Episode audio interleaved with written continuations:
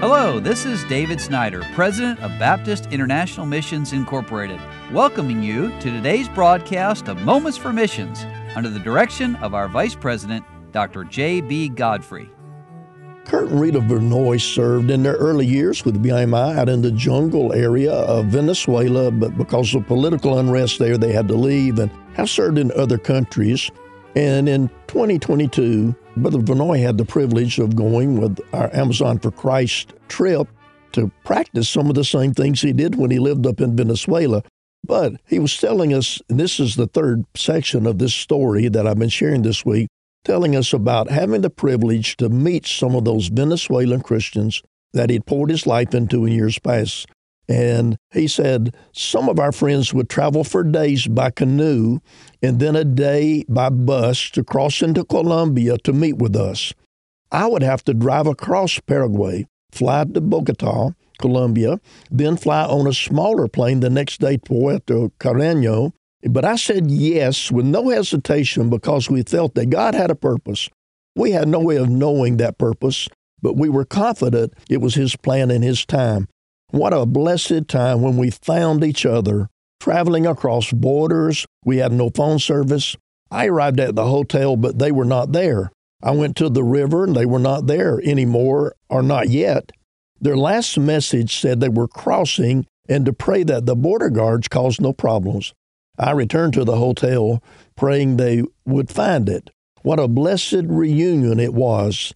The Ye'kwanas have the New Testament in their language, like the verse given earlier that I could not read, of course. But they do not have the Old Testament. A group of faithful men with another missionary are now revising the New Testament with a new printing. The Bibles from the last printing all rotted away from the humidity and the use. We had planned a four day seminar on the Old Testament, so we got right down to it. 12 hours a day, lots of teaching, lots of questions, lots of tears, lots of laughter.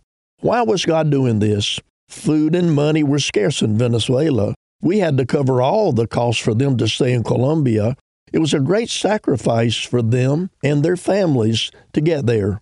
We began by sharing what God had been doing in our lives since we had been separated we shared all the happenings of our families, new children, new marriages, strong men passing into eternity, heartaches and joys all needed to be shared. We took the time to learn again all we could of our families and friends. That's the way, and it cannot be rushed.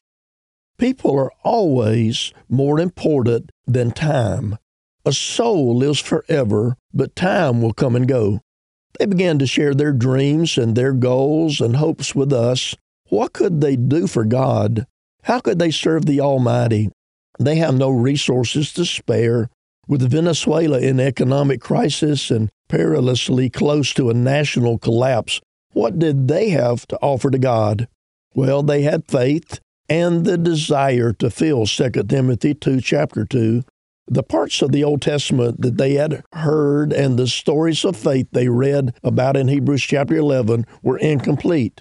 So much of the New Testament alludes to the Old. However, they did not have an Old Testament in their language that they could read or that the old ones could read or the young ones could learn to read. What could they do? Well, that's the dilemma that missionaries find themselves in many times and I would ask that you pray for our missionaries all across the world. And it's the story of the Vernoys is so similar to others who've worked and won people and started churches and then had to leave because of political crises that come up. And I ask that you pray for our missionaries that God would use them in a mighty way. You've been listening to Moments for Missions. For further information, please write to BIMI, P.O. Box 9. Harrison, Tennessee 37341, or call us at 423 344 5050. Or you can visit us online at www.bimi.org. Until next time, may the Lord richly bless you.